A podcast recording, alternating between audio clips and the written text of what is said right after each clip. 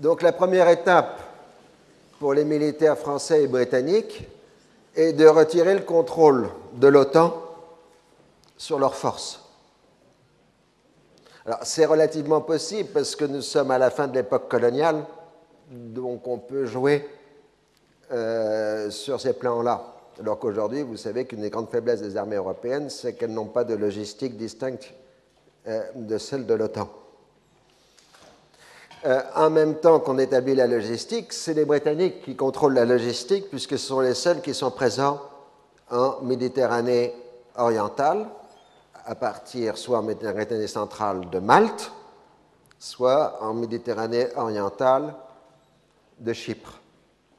Ça implique donc que le commandement général du recours à la force sera britannique, mais ça va impliquer aussi qu'à chaque niveau de commandement, on va dédoubler le commandement britannique par un adjoint français. Donc, on réussit à faire une magnifique usine à gaz, euh, dont vous voyez au tableau euh, l'organisation sous forme d'organigramme, hein, euh, avec les étapes successives de processus de décision et d'articulation des différentes composantes ah, on ne peut pas faire mieux, je pense. C'est les inconvénients de l'informatique.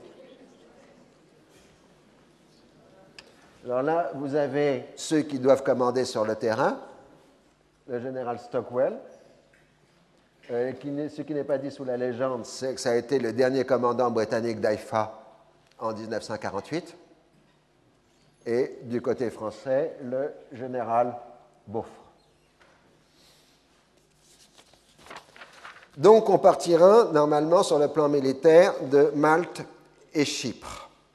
Au 10 août, les militaires français, enfin les militaires sont suffisamment prêts pour annoncer une opération pour le 15 septembre. Mais il y a des tas de problèmes de communication et d'articulation entre militaires français et britanniques. Le, gros, le plus gros problème est Malte.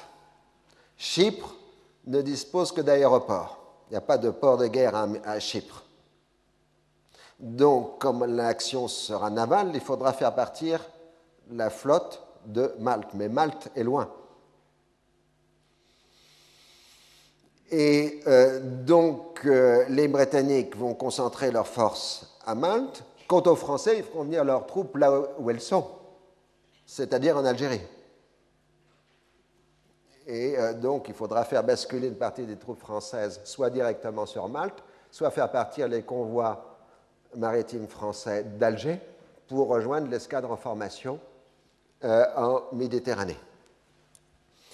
Alors, les archives britanniques montrent le souci particulier porté à la gestion des territoires prochainement occupés. Vous avez là l'organigramme préparé par les services britanniques de l'organisation des territoires égyptiens occupés.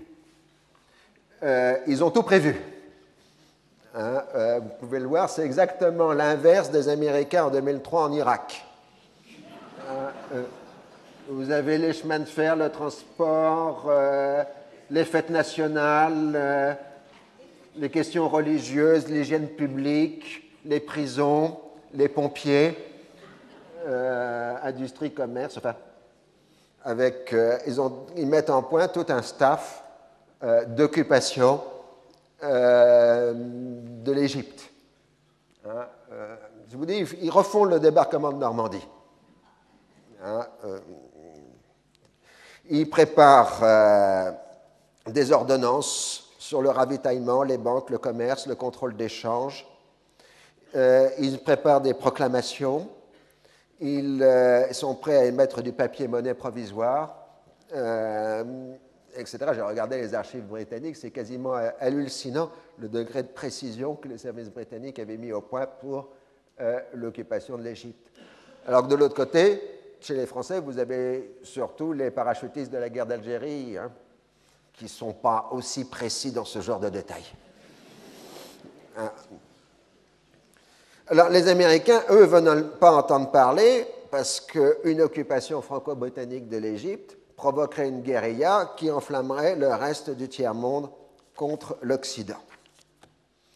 Alors, le but de la diplomatie américaine, ça va être de retarder au maximum une intervention militaire franco-britannique pour la rendre inutile. Donc, les Britanniques, les Américains poussent à la réunion d'une conférence des utilisateurs du canal de Suez euh, qui s'ouvre à Londres le 16 août 1956 euh, et dont il s'agit euh, plus pour les Américains de gagner du temps que de trouver une véritable solution politique.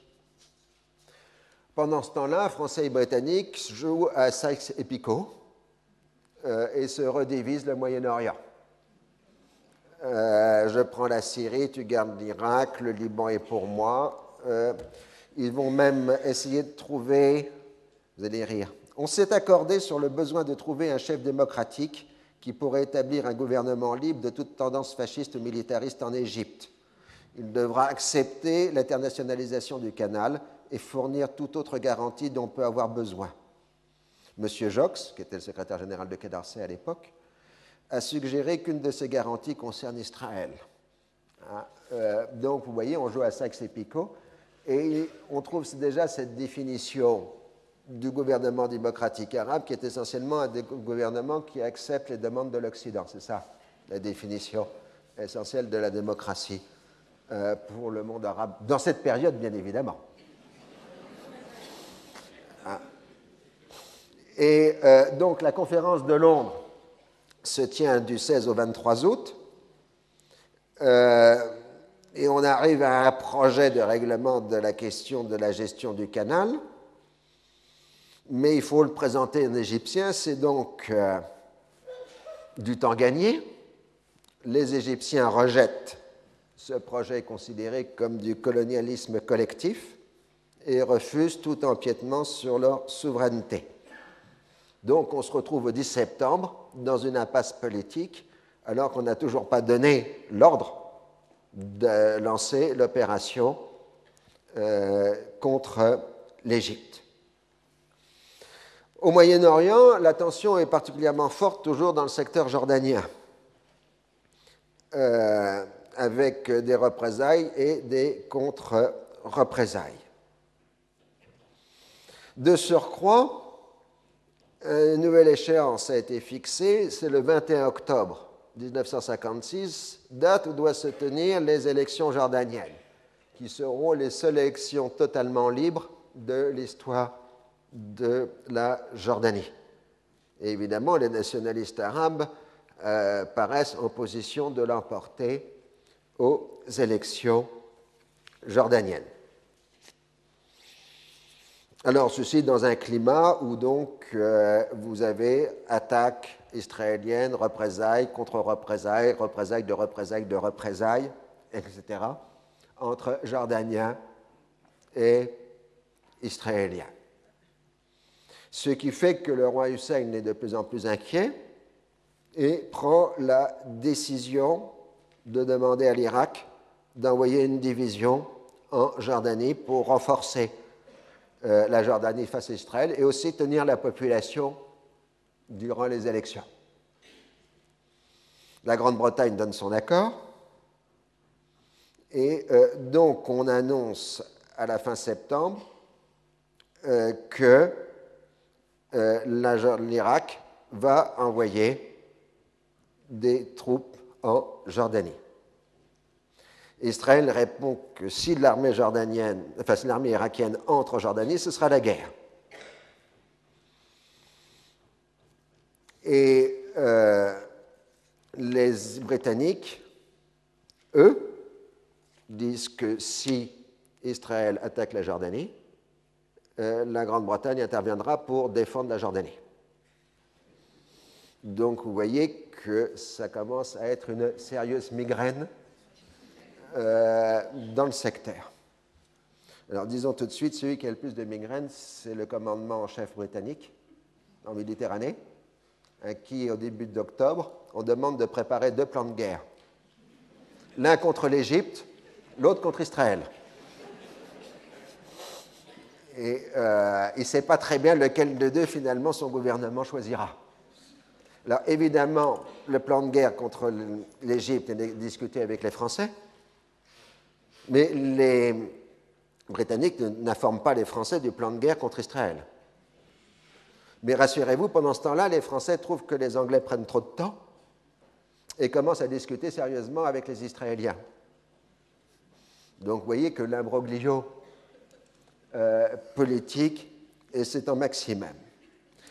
comme le note Eisenhower dans ses mémoires, il y a un problème de nombre. Les avions Mystère 4 en Méditerranée se multiplient comme des lapins. Euh, ils sont 12 à partir de France et 48 à atterrir en Israël. Et donc, euh, ça inquiète aussi les Américains euh, de voir ces opérations de multiplication des avions mystères entre l'Italie et la Grèce. Ah, bon, il y a quelques problèmes. Alors, le premier plan franco-britannique était de débarquer à Alexandrie et de marcher sur le Caire avec une bataille des pyramides, comme en 1798.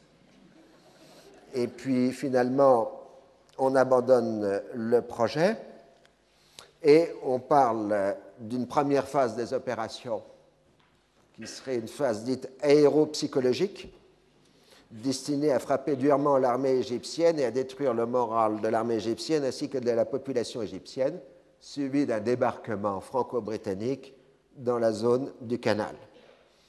Dans la répartition des tâches, les Britanniques auront la rive est du canal, c'est-à-dire la rive africaine, et les Français auront la rive asiatique, c'est-à-dire la rive du Sinaï.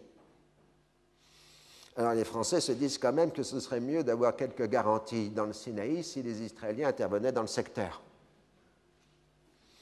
Et euh, donc le 1er septembre, les militaires français commencent à discuter avec les militaires israéliens. Nouvelle réunion secrète qui se tiennent à partir du 7 septembre en région parisienne, dans lequel officiellement, enfin officieusement, les Français demandent aux Israéliens d'occuper le Sinaï, pendant qu'eux occuperaient la rive orientale, euh, orientale du canal euh, de Suez. Ceci, les Français le font sans prévenir les Britanniques. Hein, euh, les Israéliens donnent leur accord, et donc à partir de 10 septembre, Moshe Dayan prépare de nouveaux plans d'attaque du Sinaï.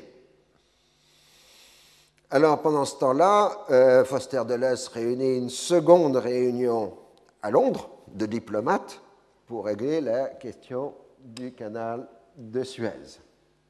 là, vous avez euh, les discussions de Londres. Euh, voilà, là, vous avez la seconde discussion de Londres. Vous reconnaissez à côté de Guy Mollet François Mitterrand, garde des Sceaux. Et euh, donc, euh, on, discute secrètement parallèlement. Shimon Peres est le 18 septembre à Paris, où cette fois on évoque directement avec Borges Monori une opération conjointe franco-israélienne sans participation euh, britannique. Et euh, donc, euh, les Français penchent de plus en plus pour une option israélienne parce qu'ils ont peur que les Britanniques soient en train de flancher. Et euh, les Britanniques, en particulier, ont relancé le dossier à l'ONU. Ils ont saisi le Conseil de sécurité. Le problème, c'est que le calendrier se raccourcit dangereusement puisque à partir de la mi-novembre, on va arriver à la saison des tempêtes en Méditerranée et que ce n'est pas recommandé d'envoyer une flotte de débarquement euh, dans cette période. Et dans ce cas-là, il faudrait démobiliser, si on retarde à l'année suivante, il faudrait démobiliser tout le dispositif militaire mis en place euh, depuis euh, le mois d'août. Alors, il y a une réunion franco-britannique particulièrement obscure le 26 septembre, dans lequel il semblerait que les Français aient mentionné l'éventualité d'une attaque israélienne sur l'Égypte, mais ce n'est pas très clair dans les comptes rendus. Euh, les témoignages a posteriori n'étant pas du tout fiables euh, sur ce point. Mais ce qui est certain, c'est qu'à partir de la fin septembre, certains militaires britanniques commencent aussi à envisager l'option israélienne.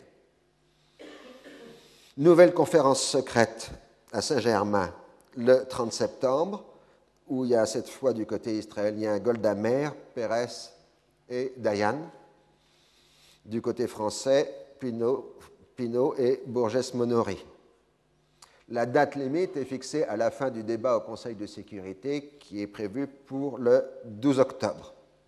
Les Français proposent que les Israéliens attaquent et ensuite les Français et les Britanniques interviendraient pour séparer les combattants. Euh, et si les Britanniques ne veulent pas, les Français iraient tout seuls. Hein? Et à ce moment-là, on se dit, mais le mieux, c'est de faire ça un petit peu avant les élections présidentielles américaines du mois de novembre, puisque l'administration Eisenhower serait tout à fait paralysée euh, par la campagne électorale et par l'importance théorique du vote juif euh, durant euh, le vote des élections du début novembre. Rien n'est décidé, mais les Français accélèrent maintenant les livraisons d'armement en vidant tout simplement les arsenaux français euh, pour les faire partir directement euh, sur le territoire israélien. Et c'est le général Charles qui est chargé d'organiser euh, ces livraisons massives d'armement. Alors les Israéliens posent deux conditions pour intervenir. Ben Gurion est absolument obsédé, on l'a vu la dernière fois, du risque de bombardement aérien des agglomérations israéliennes. Souvenir de Blitz de Londres en 1940. Il exige donc une protection aérienne du sol israélien euh, fait par euh, les Alliés. Le 4 octobre, nouveaux incidents du secteur de la mer Morte entre Jordaniens et Israéliens, suivis d'une nouvelle vague d'attentats et représailles israéliennes le 10 octobre, 70 à 90 soldats jordaniens sont tués dans l'opération contre 18 du côté israélien. Les militaires israéliens ont conclu que la politique de représailles est terminée, d'abord parce qu'elle est inefficace, et ensuite parce que le coût humain des opérations de représailles monte dangereusement. Ils ont perdu 18 hommes dans une seule opération et qu'il donc faut passer au stade supérieur. Alors là, maintenant, euh, la confusion est à peu près totale, puisque les militaires britanniques s'attendent à une attaque israélienne contre la Jordanie et préparent une opération de secours en attaquant le territoire israélien.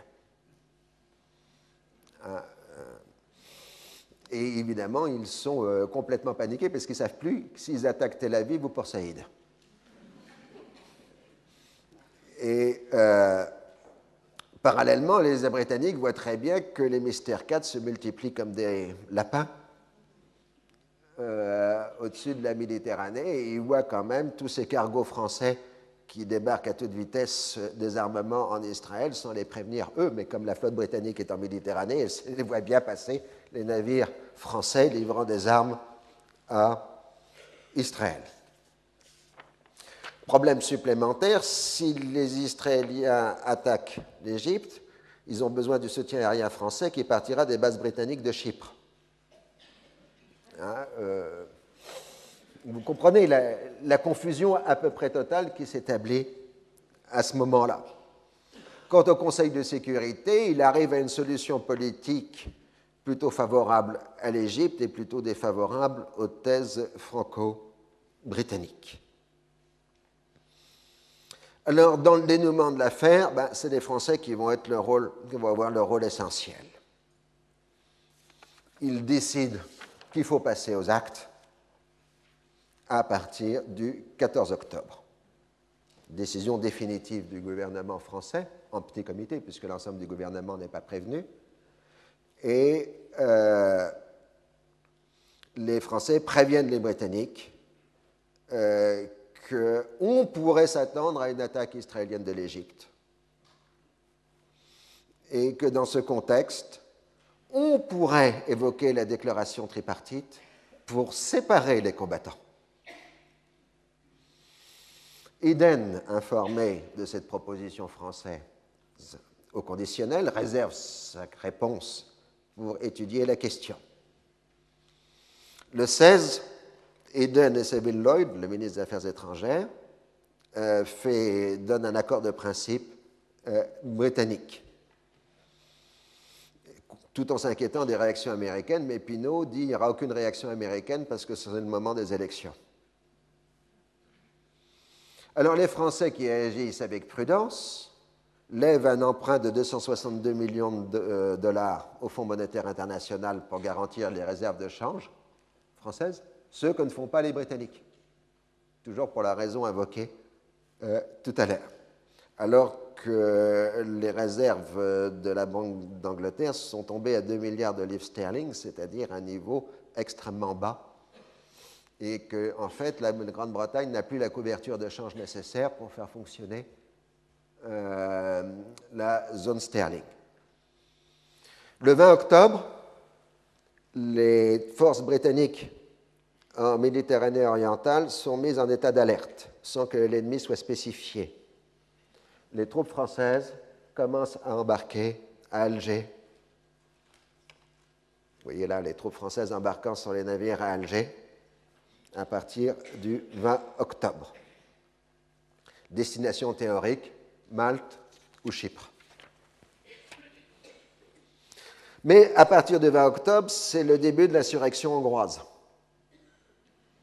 Donc les Français et les Britanniques se félicitent, puisque ça va paralyser l'Union soviétique. Il y a une fenêtre d'opportunité magnifique. Les États-Unis seront paralysés par les élections et les Soviétiques par la Hongrie. Donc, ils auront les mains libres. Reste à persuader les Israéliens. Et euh, les Israéliens qui ne sont pas très chauds parce qu'ils n'ont pas l'impression que les Britanniques veulent d'eux comme partenaires. Donc les Français garantissent une, couverture aérienne du territoire israélien euh, à partir euh, du territoire israélien lui-même. C'est-à-dire qu'après le 20 octobre, les avions de guerre français vont partir de France vers Chypre, et de Chypre, ils repartent vers les aéroports israéliens, où ils se mettent en position de combat. Ceci sans prévenir les Britanniques, qui s'inquiètent quand même de voir tous ces avions atterrir à Chypre et repartir sans qu'ils soient informés. Et 21 euh, octobre, Charles est envoyé en Israël pour apporter quelques clarifications. Et le 22, il ramène dans son avion Ben Gurion, Dayan et Pérez. Euh, et ils sont, après avoir atterri en banlieue parisienne, ils partent pour une villa à Sèvres où les attendent Mollet, Pinault, Bourgès, Monori. Donc là, vous avez Ben Gurion et Shimon Pérez à Sèvres en octobre 1956. Alors la première réunion est une réunion franco-israélienne, et c'est Ben Gurion qui propose une redistribution des cartes au Moyen-Orient avec euh, la suppression de la Jordanie. Euh, la Transjordanie irait à l'Irak et la Cisjordanie à Israël. Le Liban devrait également abandonner certains de ses secteurs musulmans pour garantir sa stabilité, désormais fondée sur des régions chrétiennes du pays. Dans un Moyen-Orient ainsi structuré, la Grande-Bretagne exercerait son influence sur l'Irak, qui comprendrait l'est de la Jordanie et le sud de l'Arabie. La sphère française en relation étroite avec Israël comprendrait le Liban et peut-être aussi la Syrie, et un canal de Suez à statut international. Alors les Français disent que c'est très bien, mais que ce n'est pas le sujet d'actualité. Euh, il faut frapper, c'est le moment de décider si on attaque ou non. Sinon, dans quelques jours, les forces franco-britanniques seront retirées de Méditerranée. Le soir, euh, Lloyd, le ministre des Affaires étrangères britannique, arrive se joindre à la conférence euh, de Sèvres et s'en tient à un scénario dans lequel les Israéliens attaqueraient et que les Britanniques s'interposeraient. Mais les Israéliens ne sont pas du tout d'accord, ils ne veulent pas apparaître comme les méchants euh, de l'affaire. Et, euh, et, surtout, les Israéliens ne veulent pas combattre tout seuls pendant plusieurs jours avant l'arrivée des Franco-Britanniques.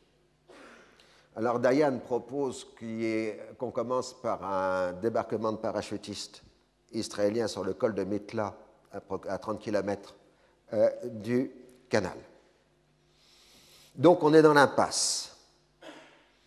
Alors euh, là, on entre euh, un peu dans le conditionnel pour les événements du 23 octobre. Euh, ce qui est certain, c'est que le 23 octobre, d'un côté, Pinault se rend à Londres pour discuter avec les Britanniques et se mettre d'accord avec eux sur le scénario des événements. Pendant ce temps-là, à Sèvres, les Français et les Israéliens changent de sujet et parlent de nucléaire. Euh, il y aura un accord verbal franco-israélien qui sera concrétisé le 25 octobre. Donc je vous donne le texte officiel de l'accord franco-israélien du 25 octobre. Le président du Conseil, c'est-à-dire Guy Mollet, a précisé ainsi sa position. Il est disposé à faire confiance à la sagesse des hommes politiques d'Israël mais il pense que si Israël possède des armes atomiques, il est à craindre que la Russie n'en fournisse aux voisins d'Israël. L'obtention d'armes atomiques par les pays gouvernés par des hommes irresponsables risque de plonger le monde dans une catastrophe. Il veut par conséquent que l'accord à conclure avec Israël mette ce pays dans une situation similaire à celle dans laquelle se trouve la France. La France n'a pas encore l'arme atomique à cette date. Qui doit être en mesure, s'il y a nécessité, de fabriquer des armes nucléaires. Et les Français contrôleront l'approvisionnement en euh, carburant nucléaire, uranium, plutonium, etc. Donc ça reste hypothétiquement un contrôle français sur la fabrication de l'arme nucléaire qui n'est pas du tout prévu à l'origine, puisque ce ne c'est qu'une simple éventualité, bien entendu. Hein, mais c'est comme ça qu'a eu lieu la base de la constitution de l'armement nucléaire israélien en doublet de l'affaire de Suez, compte tenu du fait qu'en 1956, la France n'a pas encore l'arme nucléaire. Hein, euh, c'est pour ça qu'elle peut dire qu'elle mettra aux Israéliens à son propre niveau.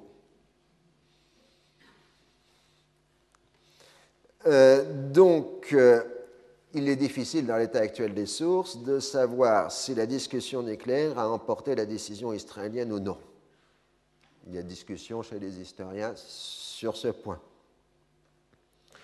En tout cas, en France, on est en pleine crise gouvernementale parce que le même jour, les militaires français, sans prévenir le gouvernement, ont détourné l'avion qui transporte les chefs du FLN au Maroc, euh, arrêtant Ben Bella, etc. Ce qui provoque une colère anti-française dans l'ensemble du monde arabe avec euh, des massacres de Français au Maroc, des incendies de consulats et d'écoles françaises en Syrie, euh, etc. Et Guy Mollet refuse de désavouer les militaires. On est trop près de l'option militaire à Suez pour pouvoir désavouer l'armée. Même confusion chez les Britanniques, qui envoient un messager à Sèvres dire que les Britanniques n'interviendront qu'en cas de menace claire sur le canal et qu'il faut un délai de 36 heures entre le début de l'attaque israélienne et l'ultimatum franco-britannique. Or, l'émissaire britannique ne connaît rien du dossier parce qu'il n'a pas été tenu au courant des affaires précédentes. Finalement, on signe un protocole secret, dit protocole de Sèvres, qui fixe les différentes étapes. Les Britanniques signent le protocole ad referendum, c'est-à-dire euh, avec nécessité d'approbation par le gouvernement britannique. Donc fixant l'attaque israélienne, l'ultimatum franco-britannique et ensuite l'intervention militaire franco-britannique. Ce document a été rédigé en trois exemplaires. Eden, tout le reste de sa vie, en a nié l'existence. Et son exemplaire a été détruit par lui. Euh, il a cherché à obtenir euh, que les Français détruisent l'exemplaire français, ce qui n'a pas eu lieu, et le texte en a été publié par Abel Thomas dans ses mémoires, mais après la mort d'Anthony Eden. Quant au texte israélien, il se trouve dans les archives de Ben Gurion. Parallèlement au, protocole dit de Sèvres, vous avez un accord spécifique franco-israélien sur l'utilisation de l'aviation française dès le début des combats. Donc, en étant veillé d'armes. Le 26 octobre, l'armée israélienne commence à rappeler les réservistes. Ostensiblement, le dispositif militaire israélien est dirigé contre la Jordanie à cause de la menace irakienne. En revanche, les forces britanniques, franco-britanniques de Malte ne bougent pas, puisqu'il ne se passe rien dans la région. De plus, il semble bien que les militaires français soient à peu près au courant du plan d'attaque, mais pas les militaires britanniques, ce qui introduit une confusion euh, supplémentaire. Donc les Britanniques se demandent si le compte à rebours a commencé, alors que les Français ont déjà entamé le compte à rebours. Et euh, ce qui, dans une préparation type Overlord, est évidemment euh, une gêne considérable. De plus, il faut dix jours pour aller de Malte à Port Saïd. Si on prend comme point de départ le 31 octobre, date prévue pour l'ultimatum, euh, ça implique que le débarquement aura lieu le 8 novembre au mieux. Donc on résout la difficulté en, lançant à partir du 28 octobre un exercice en conditions réelles euh, du dispositif militaire euh, franco-britannique. Eden prévient son gouvernement du risque de guerre au Moyen-Orient sans l'informer du contenu de l'accord de Sèvres.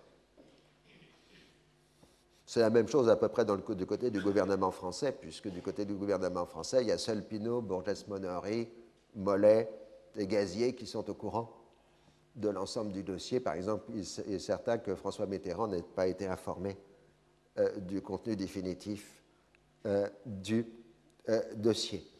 Le résultat, c'est que le système diplomatique est complètement paralysé. Les diplomates ne savent plus à qui s'adresser.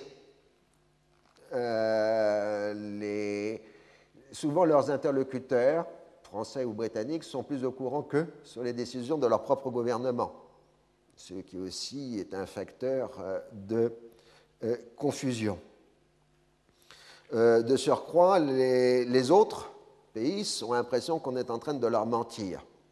Ils ne comprennent pas de quoi exactement. les avions U-2, espions américains, qui sillonnent le ciel du Moyen-Orient depuis plusieurs semaines, fournissent des informations inquiétantes, comme la multiplication comme des lapins des Mystères 4. Euh, mais Foster Dulles considère toujours que les Français et les Britanniques ne feront pas la bêtise d'intervenir à la veille des élections américaines.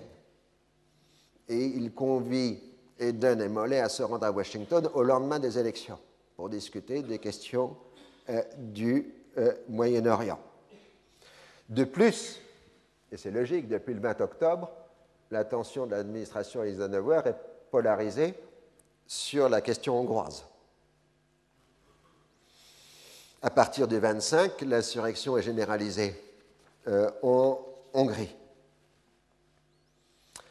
Euh, à même date, toujours le 25 octobre, ce qui une des raisons qui complique encore la position occidentale par rapport à la Hongrie, c'est tout simplement que l'OTAN cesse de fonctionner.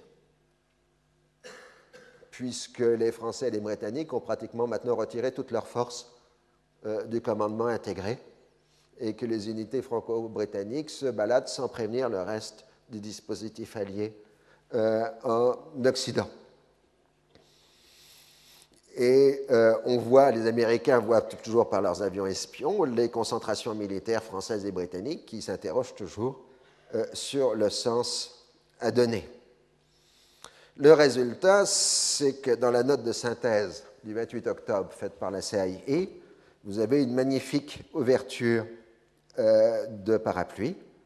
On considère qu'Israël a les moyens d'occuper la Cisjordanie, de pénétrer en Syrie jusqu'à Damas, d'occuper le Sinaï jusqu'au canal de Suez, d'avoir la supériorité aérienne sur l'ensemble des pays arabes et d'être capable de les affronter simultanément. Avec ça, il n'y a pas de risque de se tromper. Hein? mais on ne pense pas à une intervention militaire franco-britannique. La seule décision que prend Eisenhower à cette date, c'est d'arrêter la campagne électorale euh, à cause des événements mondiaux et de faire clairement entendre qu'aucun facteur de politique intérieure n'influencera la politique américaine. Euh, c'est l'intérêt national des États-Unis qui l'emporte sur n'importe quelle considération électoraliste. Et il fait une déclaration publique dans ce sens, qui passe complètement inaperçue par les franco-britanniques. Alors, quels sont les projets militaires israéliens Donc là, vous avez Ben Gurion et Guy Mollet. Euh, les plans militaires israéliens se sont succédés depuis le début de 1956. Et euh, le plan de base est d'occuper la bande de Gaza et Sharm el-Sheikh. Et Dayan, euh, qui est un merveilleux meneur d'hommes et un politicien retors, n'a pas encore saisi l'importance des blindés, puisqu'il n'a jamais combattu dans une armée de blindés, puisque les blindés viennent juste d'arriver. Et les premières divisions blindées israéliennes sont juste en voie de formation. ce sont des brigades dans l'armée israélienne, pas des divisions. Il a habitué les militaires israéliens à son style de commandement, qui sont sur des ordres oraux imprécis, destinés à permettre euh, le maximum de capacité d'improvisation et le risque de se faire désavouer si ça ne marche pas. Et en plus, il se déplace constamment en tête des opérations militaires de façon à être coupé du gouvernement israélien. Euh, car la grande inquiétude de Dayan, c'est que Ben Gurion renonce au dernier moment aux opérations militaires, donc s'il ne peut pas être informé, on continue. Alors, on a rajouté au plan initial le débarquement des parachutistes d'Ariel Sharon sur le col de Mitla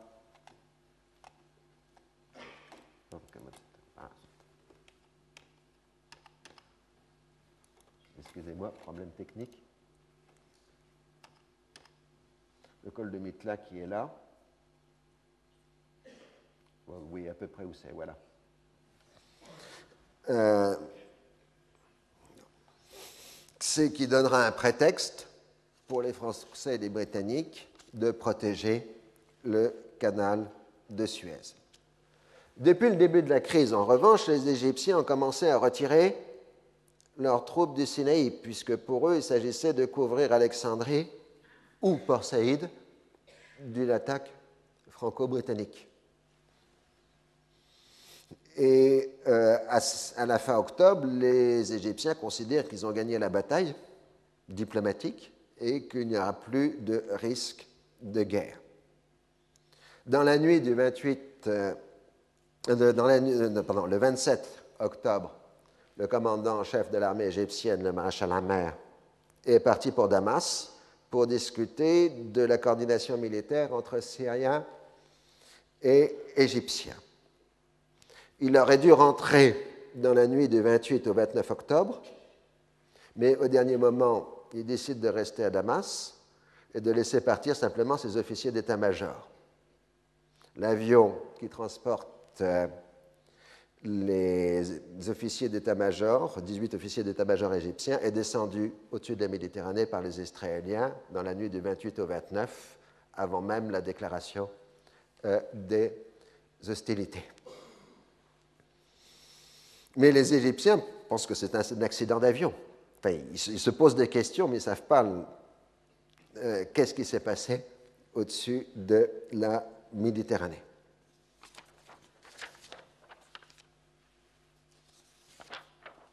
Donc je passe sur un certain nombre euh, de détails qui sont un projet euh, d'analyse de la stratégie euh, nassérienne. Alors certes, l'attaché militaire égyptien à Paris, euh, Farwa Trokasha, a eu communication le 27 octobre de ce qui semble-t-il un double du protocole de Sèvres. Euh, alors, comme il était impossible de retransmettre par code l'information euh, à Nasser, parce qu'il avait peur que les Français interceptent les communications, il a envoyé immédiatement un diplomate de l'ambassade d'Égypte euh, au Caire pour informer Nasser du contenu de l'accord de Sèvres. Ce serait un ami très proche des cercles dirigeants français qui aurait communiqué aux Égyptiens le protocole de Sèvres, épisode que nous savons par les mémoires du dit euh, attaché euh, militaire. L'information arrive que le 29 à midi, mais Nasser trouve que ce n'est pas possible, que les Français et les Britanniques ne feront pas l'erreur de s'allier avec les Israéliens. Le grand problème, c'est toujours de parier sur l'intelligence de ses adversaires. Donc, euh, le 29 octobre au soir, l'attaque israélienne commence par le largage de parachutistes d'Ariel Sharon à Mitla. Et ensuite, l'armée israélienne pénètre dans le Sinaï, dans le secteur de Kuntila, vous voyez, celui près de, près de Eilat. Officiellement, c'est une réponse, une opération de représailles à une attaque de Fedayin venue euh, d'Égypte. Le 30, euh, l'armée israélienne réussit la percée dans le secteur de Kuntila et avance sa marche forcée pour rejoindre les parachutistes installés à Mitla, ainsi que de commencer à marcher vers Sharm el-Sheikh. En revanche, dans le secteur euh, central, Koussaïma, Abou Arela, les Égyptiens résistent euh, fortement et ils disposent de fortifications. Alors Dayan est allé se promener sur les avant-lignes dans un autre secteur, ce qui fait que les commandants locaux improvisent et envoient les blindés percer le front égyptien sans prévenir Dayan et sans prévenir le gouvernement israélien. Parce qu'il faut bien comprendre que les militaires israéliens ne sont pas au courant de l'attaque franco-britannique. Ils sont simplement couverts par l'aviation française, euh, qui, a pris, qui vole avec des cocardes israéliennes, bien évidemment. Alors, euh, du coup, euh, Dayan, quand il reprend le contrôle des opérations, renforce l'attaque des blindés, qui n'était pas prévue au départ les premières victimes de la guerre seront des Arabes israéliens, puisqu'on a proclamé le,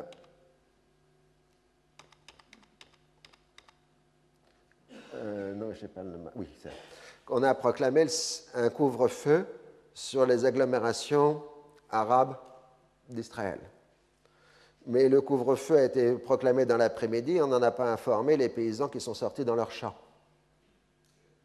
Donc, dans le village de Kafkassem, des paysans qui rentrent de leurs champs sont tués par la police et par l'armée israélienne puisqu'ils ont violé le couvre-feu.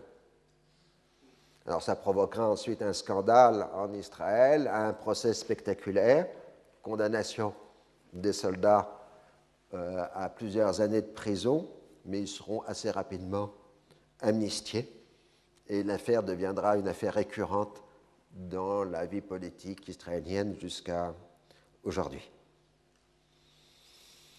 Alors, euh, les Égyptiens ont du mal à comprendre ce qui se passe.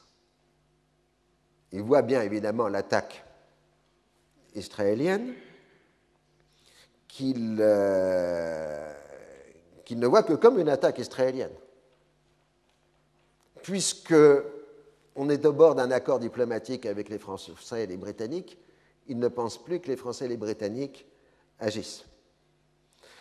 Euh, Sharon, sur le terrain, prend des initiatives et avance euh,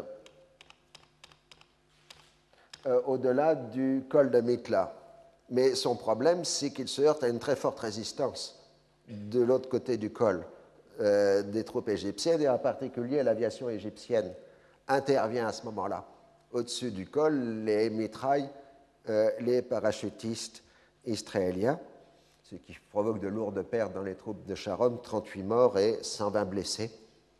Et ce sera aussi un épisode très controversé euh, de la vie militaire d'Ariel Sharon. Pour les Israéliens, le problème est de savoir ce que feront les autres arabe. Rabin a reçu le commandement euh, du front nord, c'est-à-dire euh, face à la Syrie. Il est sûr de pouvoir repousser facilement toute attaque syrienne. En 1948, on a vu que c'était un des, gens, des personnes qui avaient le plus agi dans l'expulsion des Palestiniens. En 1956, en avril 1956, il avait proposé au gouvernement israélien d'expulser les Arabes israéliens en cas de guerre.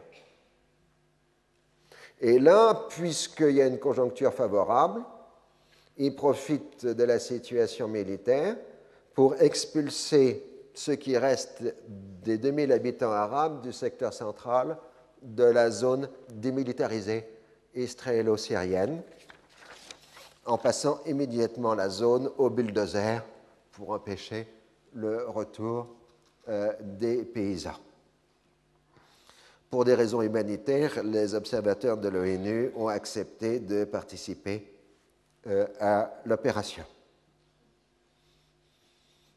Alors, euh, Nasser a donné, enfin, fait passer l'ordre, le conseil aux Syriens et aux Jordaniens de ne pas bouger.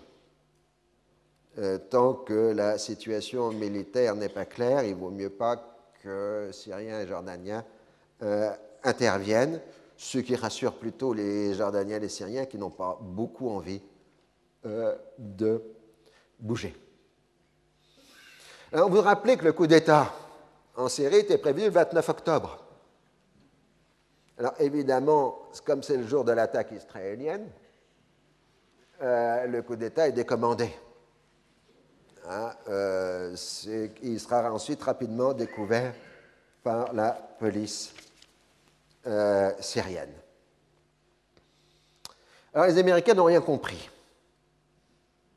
à ce qui se passait. Ils ont interprété les concentrations militaires israéliennes comme une attaque sur la Jordanie. Alors Eisenhower a immédiatement envoyé un message à Ben Gurion en disant n'attaquez pas la Jordanie. Euh, ensuite, ils ont vu qu'il y avait des avions français qui se battaient dans le secteur. Alors ils ont dit, bon, c'est normal, on peut s'attendre de ça des Français, mais pas des Britanniques.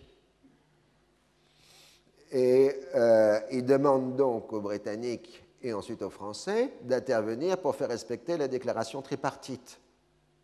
Mais Français et Britanniques répondent de façon évasive jusqu'au 30 octobre à 17 h où ils adressent euh, une communication au gouvernement israélien et égyptien, qui est en fait un ultimatum à l'Égypte, demandant que les forces égyptiennes se retirent de la zone du canal de Suez.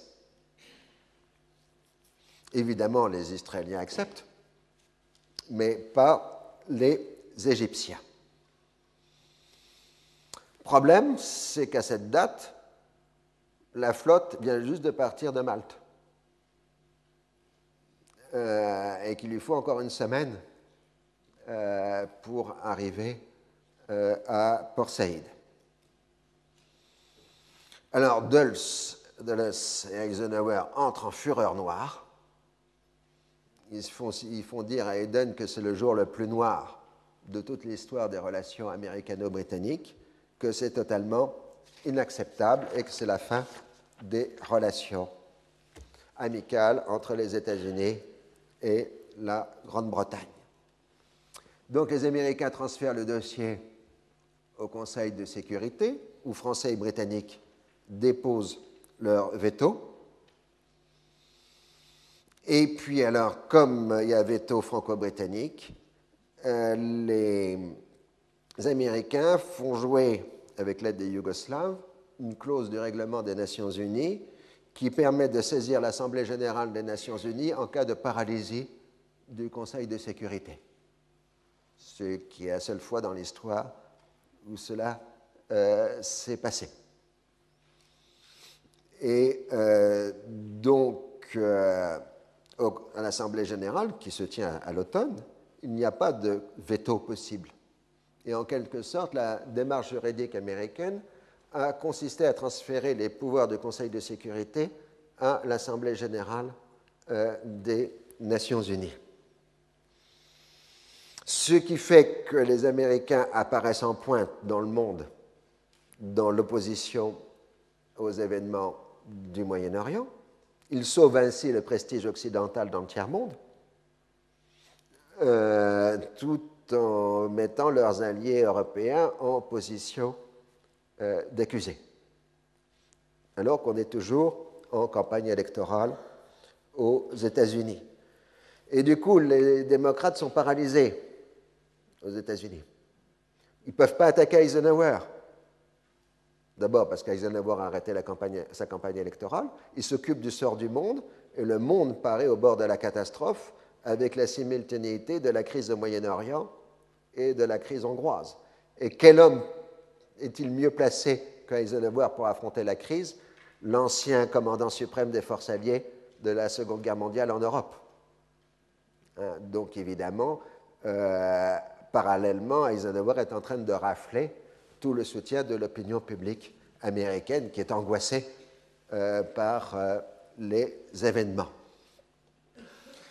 Alors Nasser n'arrive toujours pas à croire à l'attaque britannique en dépit de l'ultimatum euh, franco-britannique. Il pense que c'est un bluff, d'autant plus qu'il voit toujours rien venir. Bah, parce qu'il faut que la flotte arrive. Hein, il y a bien cinq porte-avions qui sont engagés, trois britanniques et deux français, mais ils ne sont pas encore euh, à portée euh, de l'Égypte. Ils assurent plutôt la protection aérienne du convoi que l'attaque euh, de l'Égypte. Ben Gourion, lui, est inquiet parce qu'il ne voit rien venir de la part des Franco-britanniques. Alors, les seuls à agir sur le terrain, c'est l'aviation française qui ravitaille les parachutistes d'Ariel Sharon, qui assure la couverture aérienne de Sinaï, et la flotte française qui bombarde le secteur de Rafah dans la bande de Gaza et ensuite le secteur euh, de la Riche. Mais problème supplémentaire, c'est que la sixième flotte américaine fait à son tour mouvement vers la Méditerranée orientale et risque de se mélanger avec le convoi franco-britannique, euh, avec donc des militaires de tous les côtés qui sont hyper nerveux et euh, le doigt sur la gâchette. En Égypte, mobilisation nationale, on arme la population, etc. Ce n'est qu'à 18 h le 31 octobre que commence le bombardement franco-britannique du Caire. Alors, un problème, c'est que les Français et les Britanniques loupent l'aéroport militaire et bombarde l'aéroport international, ce qui est juste à côté. Et évidemment, ça fait mauvais effet. Alors, les Égyptiens retirent leurs avions des aéroports du Caire pour les envoyer en Haute-Égypte, où les avions seront ultérieurement détruits par les Franco-Britanniques, mais dans, les phases successives des bombardements. Donc là, vous avez une base égyptienne après le bombardement. Alors, surtout, pendant quelques heures, le régime nassérien a semblé euh, vaciller devant l'attaque. Il y a eu une phase de confusion qui a duré peut-être 5, 6, 7 heures. On n'a pas de données très précises. Certains au gouvernement ont penché vers la capitulation. Et puis Nasser s'est ressaisi et l'ordre a été donné de retirer toutes les troupes du Sinaï pour les mettre en position sur le canal à cause de la menace euh, franco-britannique. Résultat, c'est que les franco-britanniques sont censés intervenir pour séparer les combattants, mais il n'y a plus de combat puisque les Égyptiens sont en train de se retirer euh, du Sinaï. Et puis surtout, l'ordre est donné euh, par Nasser à saboter le canal de Suez. Ce qui est fait, là vous avez des photos, soit on coule des bateaux, on fait sauter les ponts, euh, etc. On rend le canal absolument impossible à fonctionner. Alors, euh, les pertes euh, égyptiennes dans le Sinaï seront lourdes, mais on n'en a pas de données précises. D'autant plus qu'il semble qu'il y ait eu un certain nombre d'exécutions sommaires de prisonniers égyptiens par l'armée israélienne, en particulier dans le secteur de Mikla euh, par Ariel Sharon. Alors il y a controverse sur cette affaire d'exécution des prisonniers égyptiens. Les chiffres qui sont avancés vont de quelques centaines à environ 2000, mais 2000 semble un chiffre extrêmement exagéré. Mais en tout cas, c'est une affaire à peu près maintenant établie qu'il y a bien eu exécution sommaire de prisonniers civils ou militaires euh, par l'armée israélienne. Alors je vous laisserai en grand suspense